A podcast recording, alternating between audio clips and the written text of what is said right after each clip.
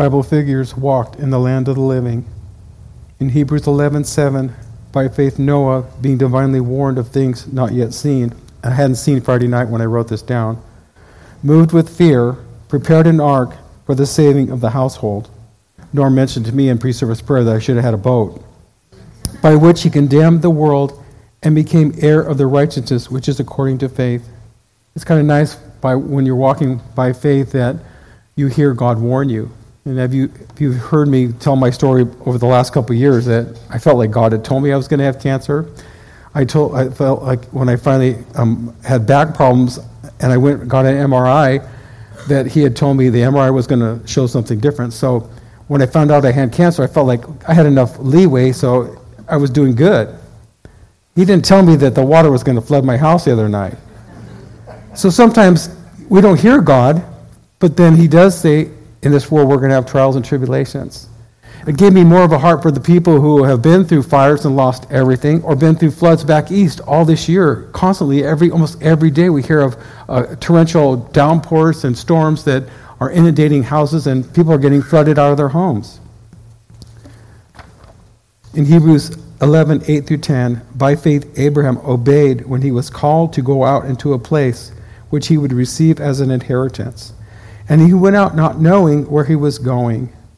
Isn't that our life? Isn't that what frustrates us about this natural life, about our walk in this land of the living? Is that we don't know what's going to happen. I'm kind of glad I didn't know this on Thursday that I was going to have to get, not get any sleep on Friday, but, you know, it's the way it is. By, by faith, he dealt in the land of promise as in a foreign country, dwelling in tents with Isaac and Jacob, the heirs with him of the same promise. For he waited for the city which was has foundations, whose builder and maker is God. You know, I was a little disturbed, you know, sleeping on the couch, you know, not sleeping first and then sleeping last night, getting some sleep. But you know what I was more disturbed about about my natural life?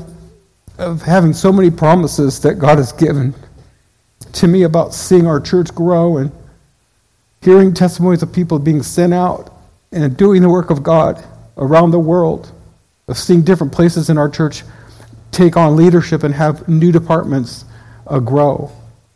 Remember things that God has said to me in a Sunday service like this of promises that I'm still waiting for. And yet, in the land of the living, I, that, that's probably my biggest um, hurt I have, is waiting to see God do what he wanted to see, do what he, what he said he would do.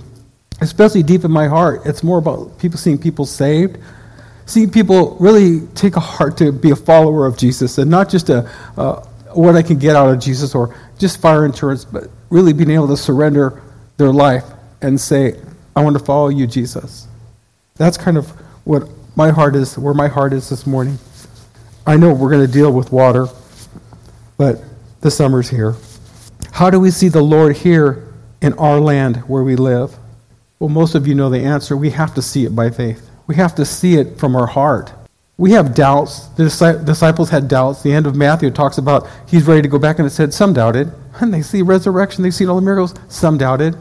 But you can have doubts in your soul and what you're seeing in your mind, but faith is of the heart. Faith is what causes you to get up and to believe that you're going to see, that something's going to happen because God said, and your heart is a possessor of the relationship with God and the presence of God. And so your heart can tell your soul, I believe. I believe I'm going to see the goodness of God. I believe I'm going to see God, like that song says, I'm going to see God do it again. It's the faith that probably got us all here today because we all have something we're, we're challenged with, something we're waiting on, something that's troubling us. And you may come in here and wear a good face, but deep down inside, there's that one thing that's bothering you. I tell you, God sees. We have to be seeing the promise in the land of the living. In Hebrews 11:13, these and Maya prophesied today Abraham, Sarah, Joseph, Moses all died in faith, not having received the promises, but having seen them afar off. Having seen them by faith, we are assured of them, embrace them, and confess that they were strangers and pilgrims on the earth. Even though they did not see the promises, they say and they see God by faith, their faith, even in the natural life.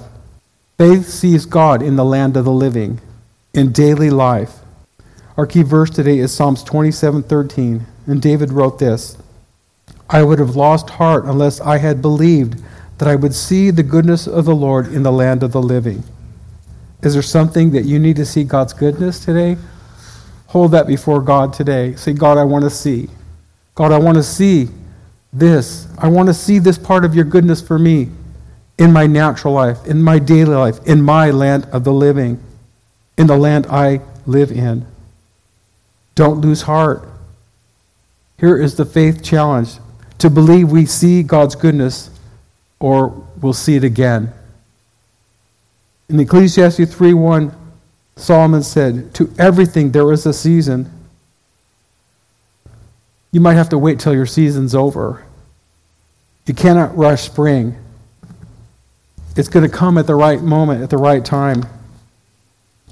Solomon also said, Time and chance come to everybody.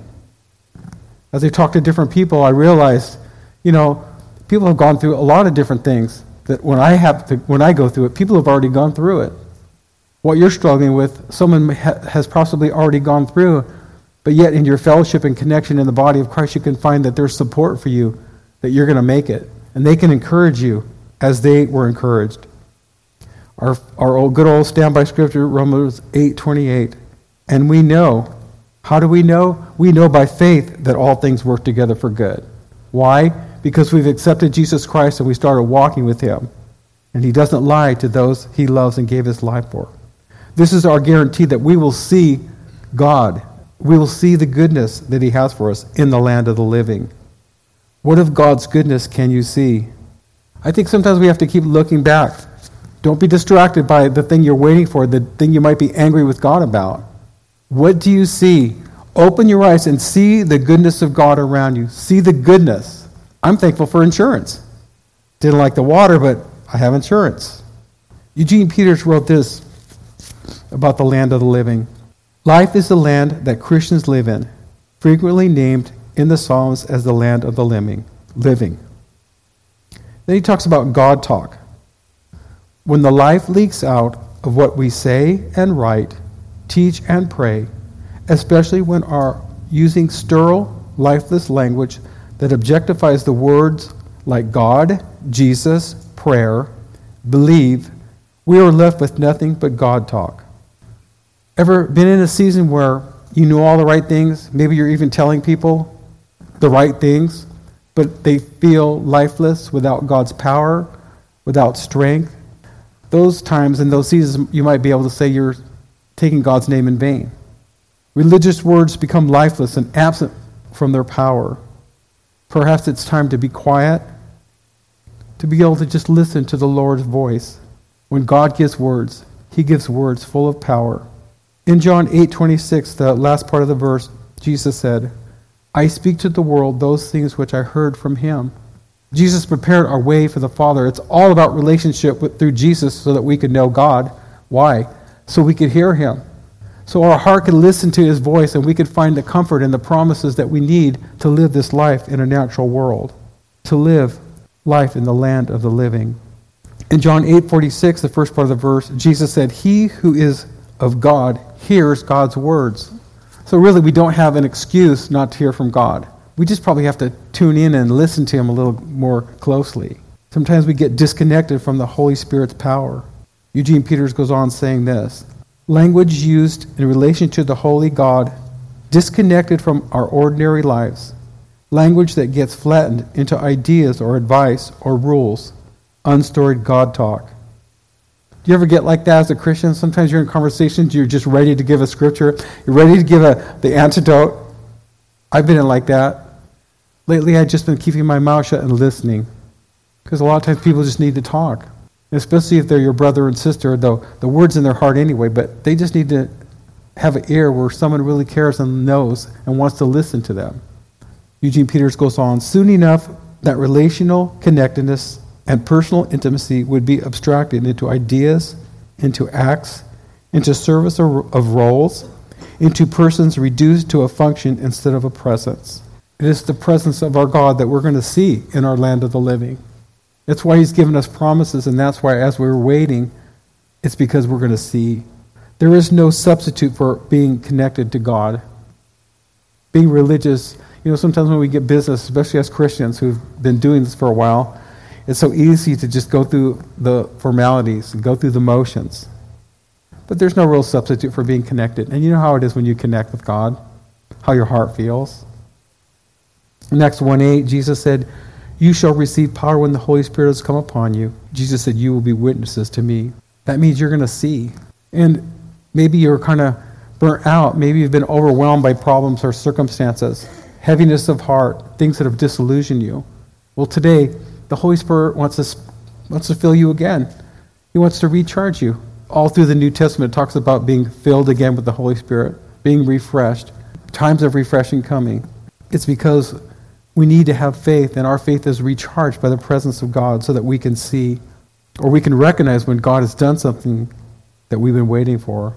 God is our refuge and our portion. In Psalms 142 5, I cry to you, Lord. I say, You are my refuge, my portion in the land of the living. Is God the person you call on? Is he the one you reach out for? I was thinking when I was I rushed down here to church on uh, Saturday morning at two in the at twelve in the morning to borrow the wet and dry vacuum. Was I praying? No. Because in my relationship with God, I know somehow He allowed it, and I knew He was with me, but I had to put some feet to the water problem. We cry out because life in the land of the living makes no sense to us. I'm thinking, this makes no sense, but I guess it's something I have to deal with, just like people deal with stuff every day. God is my refuge, a safe place to come to. Sometimes you need a safe place. Sometimes your closest friends aren't close enough. And sometimes it's God's will that they're not close enough because He wants you to connect with Him. He wants you to know by experience that He's your safe place, He's your refuge. Life in the land of the living is dangerous. How many know life is dangerous? Robert, you just went through it with your surgery. Life is dangerous, huh? But we need a refuge. Robert, Jesus come to you and he's going to bring you strength as you recover. He's my portion. He's my territory. He's my inheritance. No one can take the territory of having God in your life, a bigger God than your problems, a bigger God than your limited expectations, God of your inheritance. He's your legacy. Maybe you had parents that weren't there, maybe you didn't have any parents at all. Maybe they, they didn't leave you anything. Well, God becomes your inheritance, God becomes your legacy, God becomes what you need. He's your share in life. We need to experience something here and something for eternity. We need to see God move in our land of the living and we need that constant hope that our heart knows we're going to go home and see him. We're going to, we're going to go home to a better life, a life that we can't even imagine how good it's going to be. Do you know your spiritual portions this morning? Do you recognize it? Do you see it? Matthew Henry wrote a commentary on Psalms 142.5. This psalm, also attributed to David, was written when he was in the cave. Are you in a cave today? He was fleeing from Saul. Are you running from something? The psalmist cried to the Lord for help, for God was the only one he could depend on. David was utterly helpless before his enemies, and no one seemed to care for his life. Are you in that place today where you feel like no one cares about you? Is the enemy telling you your life is worthless? God has value in it. God can use it.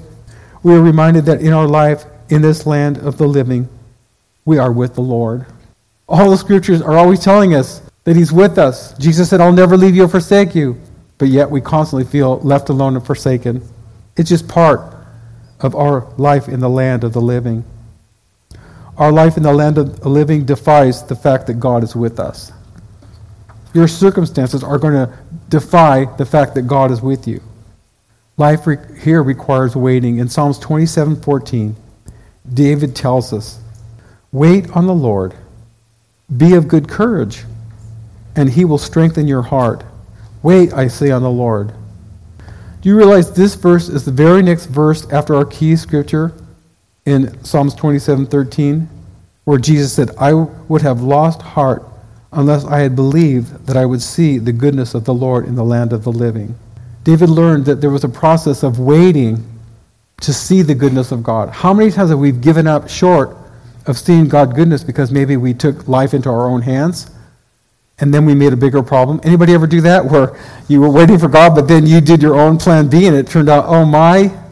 David knew by experience he was anointed at 16 to be king. He didn't become king until he was 30 years old. We must wait on the Lord to see again and again his goodness. That song we sang today, I believe that we'll see it again. I remember Andrea saying, suggesting that we do that song, and I, I remember there was a prophetic thought amongst our advisors and our uh, intercessors that were there with us as we just got away to pray and seek God about this year. That it was an overwhelming thing that we were going to see God in our lives do things that we need to see done that would encourage our faith in Him, that we have faith in a living God, a God who's active in every part and aspect of our life. We do believe that we'll see it again. And reflecting on what the intercessor said to me on Thursday about being stretched, I remember the first time I was prophesied over the prophet saying that I'm going to stretch you. That's scary when God says he's going to stretch you. Because that means he's going to push you out of your comfort zone. He's going to do things and cause circumstances to come to you that you're out of your control, but it's how God moves. And so I was laying on the couch last night and I just thought about this scripture, 2 Corinthians 12:10. Paul said, "I take pleasure in infirmities, in reproaches, in needs, in persecutions, in distresses, for Christ's sake. For when I am weak, then I am strong." because God's power manifests himself in our life.